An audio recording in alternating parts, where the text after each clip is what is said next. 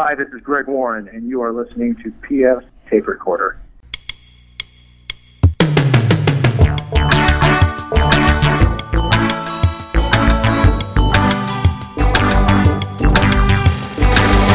Hello there, I'm PF. This is my tape recorder. Coming up, comedy troupe Asperger's Are Us. When I was little, you know, I think like a lot of undiagnosed Aspies, I'd hear a lot of, oh, that's just Noah. You know, no one knows why. Noah would say things like, your prom date hates you, you probably shouldn't go to the prom with him. Uh, and then people are upset, and I really had no idea why people minded, because um, that's just telling the truth. You know, I was always taught that was the right thing to do. We're more from those guys in just a few minutes. They're very, very hysterical. What a funny conversation. I think you're really going to enjoy it. Uh, we have the song of the week coming up from ABC. Yes, that ABC, Martin Fry and Company. Uh, the record is growing on me. I'll fill you in more. But first, of course, we always start with a dumb bit.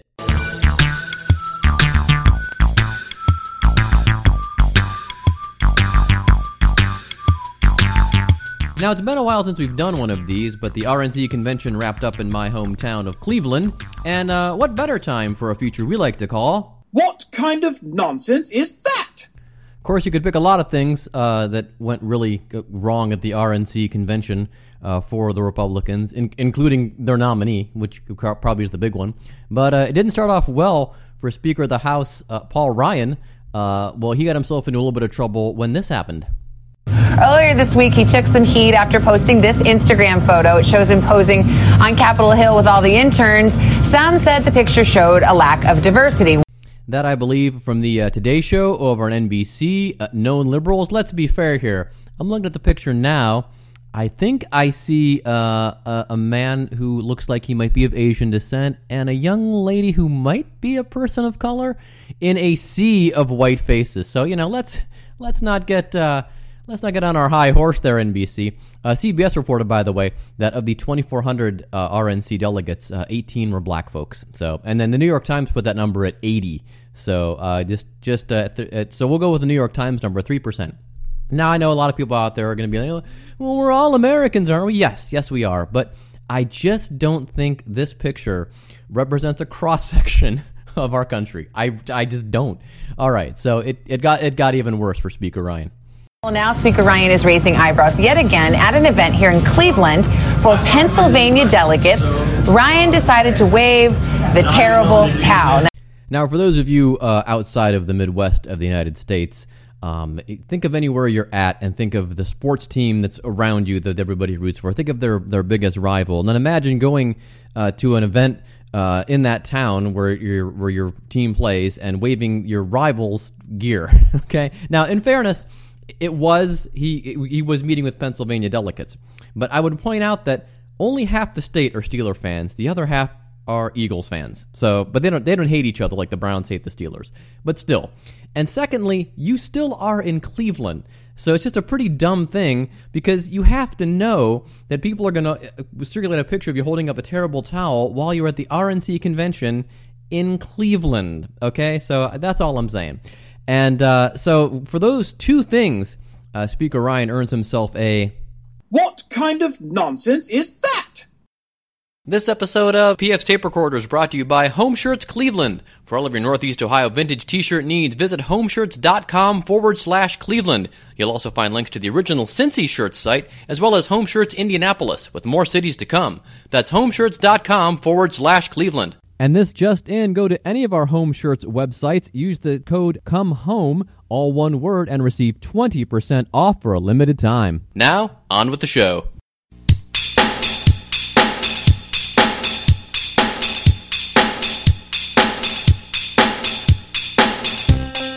Asperger's Are Us is a comedy troupe from Boston, Massachusetts, formed by four guys who are on the spectrum, as they say.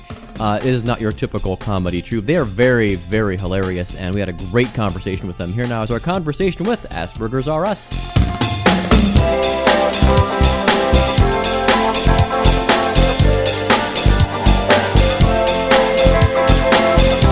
Hi. Oh, yeah, you're right. Can you hear me okay? Yeah, great to hear from you. We're all here. Oh, good. That's cool. Awesome. Um, well, terrific. Uh, this is uh, really exciting. I'm glad you guys reached out to us both for the uh, paper and for the podcast. Um, I'm going to uh, welcome you guys in. Uh, joining us on PF's Tape Recorder is As- uh, what, what's the name of the troop again? I'm, it's Asperger's Are Us? Yes. All right. Terrific. And, uh, well, I guess a good place to start would be uh, how did you guys get interested in doing comedy together? Well, after we uh, we were recruited from uh, from the, the mental institution, uh, we we passed the audition and and they said you guys seem pretty stupid. Let's hire you for this troop we're going to start. Now we uh we we met at this camp. They were all the other guys were campers. I was their counselor. It was the first uh the first time I ever met anyone who seemed like they were regular to me. You know, I didn't know other Aspies growing up, and they were just so funny and that was the minute where I was like, "This is so funny. We should keep doing this." And then they got out of the program. They got too old for the camp, and then we started the troop six years ago. And he's been holding us hostage ever since. How? Okay, and for the layperson, uh, explain what Asperger's is because um, uh, we see the word a lot, but I don't think a lot of people understand it. I, people barely understand autism, and there's so many different, uh, you know, Right. uh, factors in that. There's, there's, I'd say there's three main things. One of them is hypersensitivity. Uh, so hypersensitivity to the senses, to conflict, and to change. So, you know, need to give advance warning for changes, need to watch out for lights being too bright or things being too noisy. Uh, and also make sure that anytime uh, you have to give constructive criticism, that you're as gentle and supportive as possible. Um, and then the other big stuff is just being inwardly focused. So, you know, autistic people, uh, whether it's Asperger's or whatever their subdiagnosis is, are thinking about what's going on inside our own heads a lot more than our surroundings. So we're not going to internalize stuff by accident uh, that other people might figure out from their environment. We're just kind of thinking about what's going on in our heads. And so social cues and that kind of stuff is stuff we just don't even notice. Okay. One of the things, the big things we lo- we love, if more neurotypical people uh, noticed and worked on, was just trying to turn down the the brightness of the sun. okay, we'll try to get that sorted. Um, well, the reason I was interested as well is because, uh, in addition to doing all this stuff, I teach a comedy class for gifted kids on Saturdays in the fall, uh, Cool. winter, and spring. Awesome. And uh, at least I, I have at least one or two, uh, I guess you would call Aspies, uh, in the class. Yeah. And Yeah. uh, although really I, wouldn't notice anything different uh, in most cases, uh, you know, Mhm. but they always warn me. They say, well, you know, and they always put this thing. They also put allergies down, all kinds of other stuff. But um, Right. and uh, one of the things they'll put down is yeah, uh, Asperger's or um, you know mild autism or things like that. But it never seems to be um, it never seems to hold anybody back from from doing anything. Good. You know, it, that varies a lot. There are certainly people in the world who it does, and then there are a lot of people like you know I think the guys in the troop with me who are just real smart and funny and love literal humor and puns and uh, absurdism.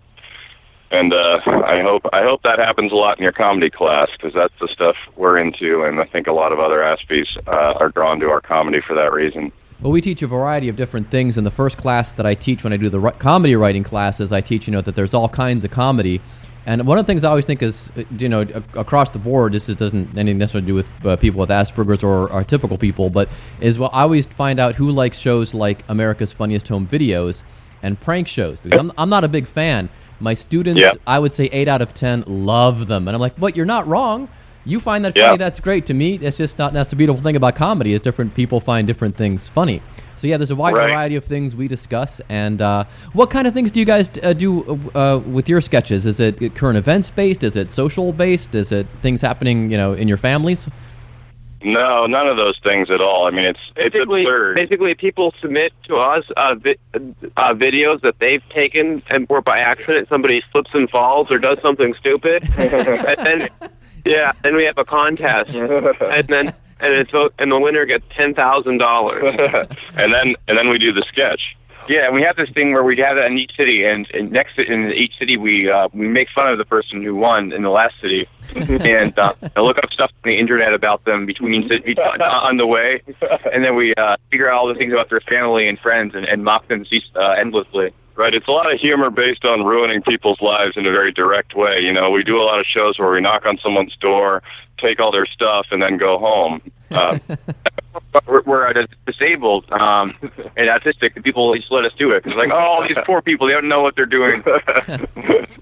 So Yeah, in order to attend our sh- shows, it actually doesn't cost any money. You just have to submit to us all all the pictures you have uploaded to Facebook, and then we create a fake Facebook of of you uh, that's exactly the same, and then we post uh, things uh, to ruin your reputation. right, just like a bunch of like uh, murder apologist stuff. you know, like murderers have murderers have feelings too, guys. That kind of stuff. So you know, the the point of the the show is basically to just uh, you know make us laugh, and we like we like all that stuff you just heard, and puns and absurdism, like I say. We really don't like anything that relates to reality because reality is either boring or sad, or interesting but not funny. I mean, we've done a couple of satires over the years, but I mean, that's about the extent of it. We also did a sketch where it was a sad tire, where we just kept making puns about this tire and how sad it was, and then uh, it turned out to be a satire on the way autistic people are treated. But we don't do that anymore because a lot of people don't like puns as much as we do. Uh, Although our audience does, it disproportionately. yeah, Right. So in other words, it's not 100% about just making us laugh. right. It's a. It's also 100% about us knowing how to count and add up percentages properly, um, so and and for the money. Yeah.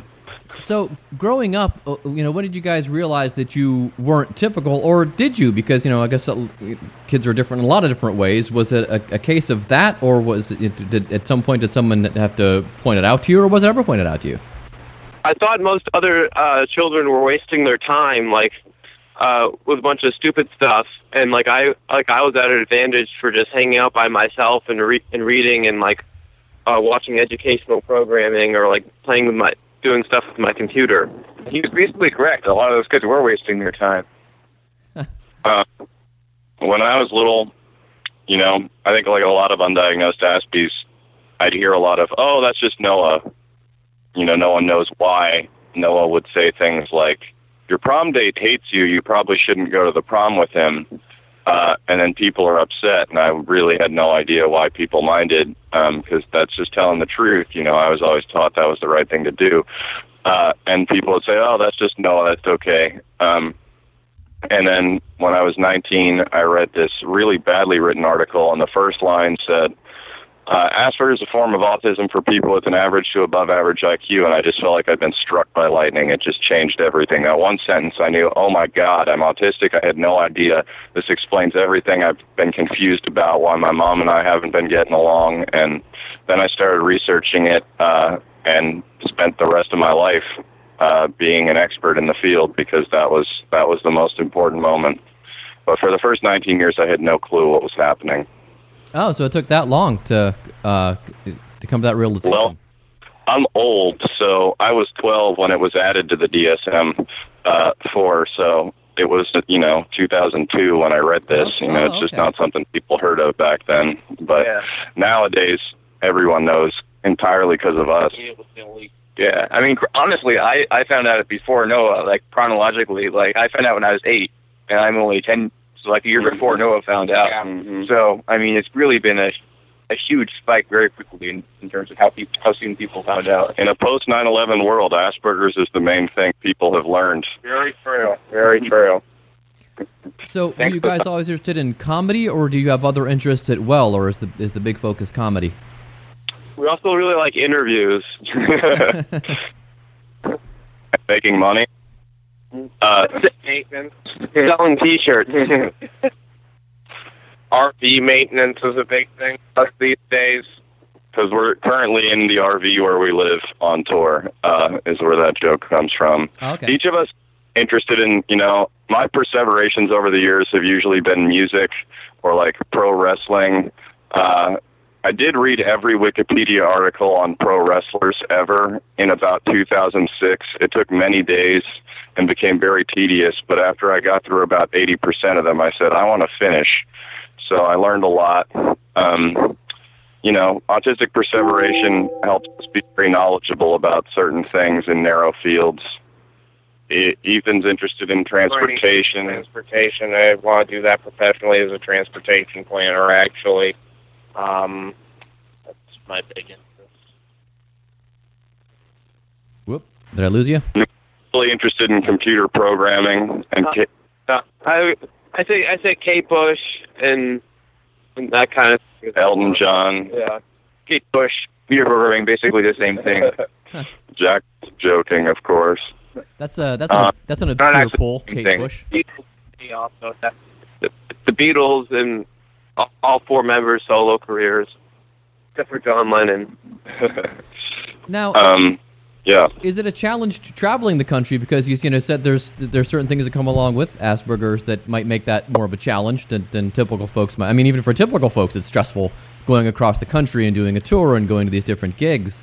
Uh, has Yeah. it been particularly challenging for you guys, or have you kind of gotten used to it now? This is kind of part of the routine. Well, both. You know, every day is a challenge, but every day you expect a challenge. You know, if someone's like, "Hey, I I'm going to accidentally bump into someone else's thing," you know, that requires a lot more mental effort to take care of than it would for a typical On person. an accident, if someone says, "Hey, I'm going to accidentally bump into this thing," they don't say it, but they're thinking it, and they realize, "Oh, this is about to happen." I mean, also, not every day is a challenge. Like I had a day this spring that, like, literally I had no challenges. Anyway, the uh, the the tough thing about it, I think, is something that's attenuated by us getting to know each other better and realizing stuff like you have to wake Jack up an hour before everyone else has to wake up so he can be ready, or like you have to make sure that you don't take what Noah says too personally, you know, that kind of thing. Yeah. And uh, when you get to know each other, then it's easier. I'm gonna I'm gonna um sell your organs right around Chicago. You know, you got to take that with a grain of salt. I like my organs with a grain of salt. You know, that's how haggis is prepared. I was gonna say I was gonna say I like my organs encased in uh, sh- sheep stomach and made into a savory pudding. Don't we all? So, has, has there been anything? Because you know, this sounds like you know a, a lot of other artists I interview, particularly bands. Uh, I remember one band told me it was uh, two brothers uh, and then a couple of their friends, and they were and uh, yeah, they traveled a lot uh, back in the '80s. And they said, you know, you just learn not not when to mess with certain people, and when you know certain people have certain habits, and so uh, that, Sure. sounds, that sounds pretty I think- typical, actually. I one the one difference between the typical experience and ours is just understanding that like okay it really irritates me when no- noises happen i bet everyone else understands that too so normally if i were surrounded by neurotypicals they would say that's an unreasonable request for you to ask me to turn my phone off all the time when it's around you. Uh, whereas he understands like actually we get that and i'm right there with you and that yeah absolutely. right like that bothers you a lot and i understand what that's like you know for example like we're not allowed to bring soup on this tour because it irritates somebody just uh, as a thing like sensorily and that's something we can accept whereas a lot of neurotypicals would say you know i'm i'm not going to let you decrease my uh, food options on tour but we understand okay that's a necessary compromise because of our sensory hypersensitivities yeah. And so also the time, the amount of time it takes us to go anywhere is about, you know, three or four times longer just because of the amount of things that people forget as they're trying to leave and how distracted people get when they're doing something trying to leave and that they can't multitask. You know, that takes forever. So we just have to know, okay, advance warning for change as much as possible. And so those are things that are different, I think, than the typical person, but it's true. Each of us has our own idiosyncrasies that we get to know too. Did it take uh, time to get used to being on stage, or because because, because again, that seems like a, a very typical thing. I do open mic comedy sometimes. I'm still not used to it. I can do a trivia show, not nervous at all. Uh, I've been doing open mic periodically for ten years, and I still get really nervous before I go up, which is uh, you know Yeah. it, it's terrifying. We want to get the audience to react in a way uh, that's natural and not forced. It's it's it's really difficult and really uh, can be really nerve wracking. You know, for for trivia, you know, you're not really trying to you know get them to cry or laugh or anything. That's true. Yeah, really why- Try and get you haven't you haven't cry. heard my trivia. But we we don't feel stage fright anymore. You know, we used to when we were young, but we got over it pretty quick. I think because we we're all trained in improv. The camp where we where I worked and where they went was uh, just acting, and you know, I taught it like a comedy camp. So I think that's one reason we got to be comedians later. Uh, Yeah, but I- yeah, we don't we don't find uh, performing very scary. Uh, we find interacting with an individual who's mildly irritated much scarier. Right, which is why I actually only get nervous for uh, our hometown shows where I have a bunch of friends in the audience. Uh, that yeah, that makes sense. That's yeah, that's uh, not uncommon. Um, so being on the road has uh, have, has it generated any new material? Seeing all these different places and going to all these different towns that are that are far away from Boston. Well, we we we love doing our sketch where we uh, we use the bathroom in the RV park and say, "Boy, I wish I knew what the city looked like," because we've had almost no time to go anywhere and see the Ah. actual towns themselves. But uh, you know, we should do some sketches about living in an RV, right? say, yeah. that's you know that's something everyone can identify with. we could do like a like a thing about the RV manual and how how uh, you know. Don't you guys hate it when the generator isn't working? Am I right? Yeah. A lot of RV specific humor coming from Asperger's us. Uh, so I mean, I don't want to cause a fissure in the group here, but is there any notion of anybody like wanting to try something like stand up, or are you just more comfortable kind of working together as a unit doing what you're doing now? Well, I've been playing music for 15 years, so that's something that even predates the troupe. I just did a show at 9:30 Club on Saturday with Amanda Palmer that was really fun, Oh, neat. and she covered me on her new record actually that just came out on Friday. Uh, so that's wow. something I do a lot with my spare time or my my non-comedy time. Yeah. Uh, me, me and the artist who helped design my merch are going to uh, do a bunch of uh, videos and solo stuff when the tour's over. That's our plan. But yeah, for now we're definitely feeling like the four of us want to stay together and keep working together and having as much fun as we can until we hate each other. So this I'm pretty- even here. this is a Yeah, I pretty, mean, um, it was already other, but uh, we haven't, you know, we haven't talked about it uh, publicly because we're afraid it'll ruin our reputations. Yeah. I was going to say, if we stopped when we hated each other, we would have stopped like six years ago. every day we hate each other, well, and every day we love each other. well, this is a very like- expansive tour. How how many cities are you guys going to? I guess we have about 18 shows, something like that. They're not all booked yet, but yeah, it's, it's from Boston to LA. So, and then multiple places in between. uh, so yeah, it's been. I guess we're maybe a third done, and uh, We had five out of like maybe Yeah. 20 shows, closer to 20 than 18, 19 maybe. so anyway, it's it's been it's been a. It seems like it's been weeks, but it's only been eight days, which is crazy. Uh, tour is great. We recommend it for anybody. also, I want a special shout out to any Aspies out there who are listening and thinking like, "Wow, these guys are cool. They can do it." Like you can absolutely do anything you want. Just uh, you know, learn how to do it. Listen. Don't assume that your way is going to work, but you can do it. Yeah, but as we said, as we're quoted as saying in the New York Times, you just can't do comedy because that's our thing. Right. We have a monopoly on comedy, so you guys do anything else. We have something else. Well, terrific. Well, if you guys are as funny as you are in the interview as you are on stage, then everyone's in for a real treat with your uh, upcoming shows, and we'll be, of course, promoting the one in Cincinnati as well as the upcoming ones uh, via the podcast, and uh, and we'll send folks to your Facebook page and whatnot. And I appreciate you fellas taking the time today. This was hilarious, and I learned a lot too. Thanks so much. Get in touch if you have any questions. Will Yeah, do. we re- we look forward to seeing you at the show. Okay. Yeah, the merch. Uh, all right. Thanks a lot, guys. Thanks. Bye. Bye.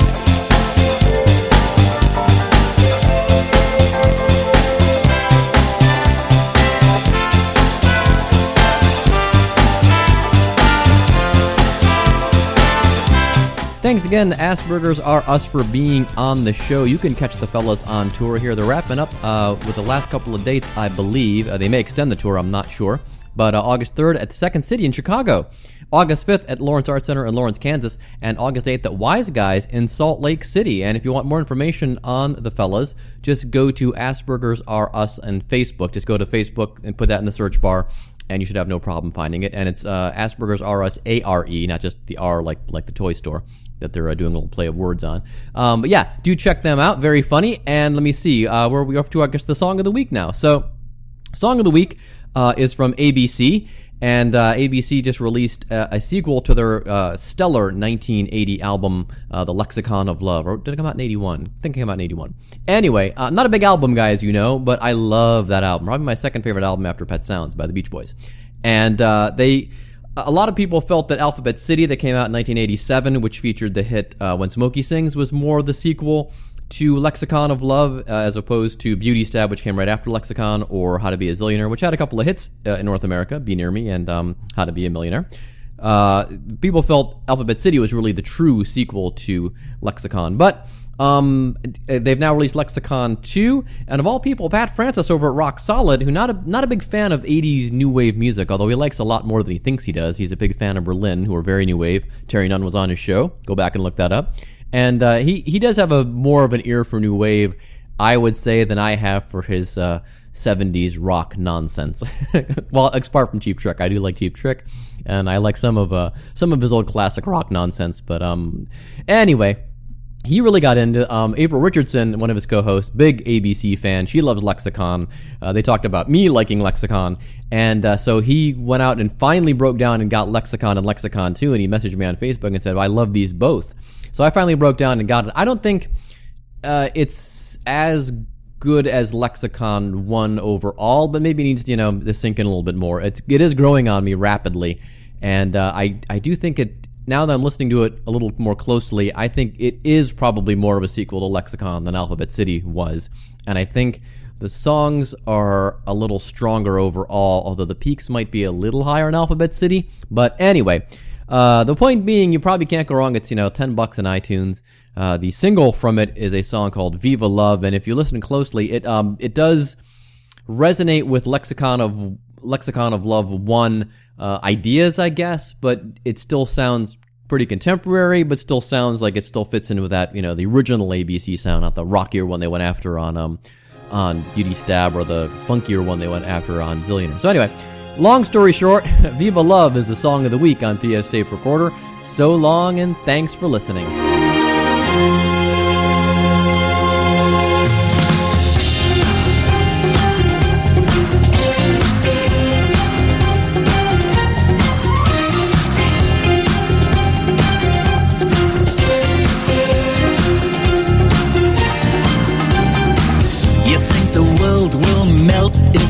Whistle. There's a certain spring in your stride. You face the future like a heat-seeking missile. You got yourself a smile a mile wide.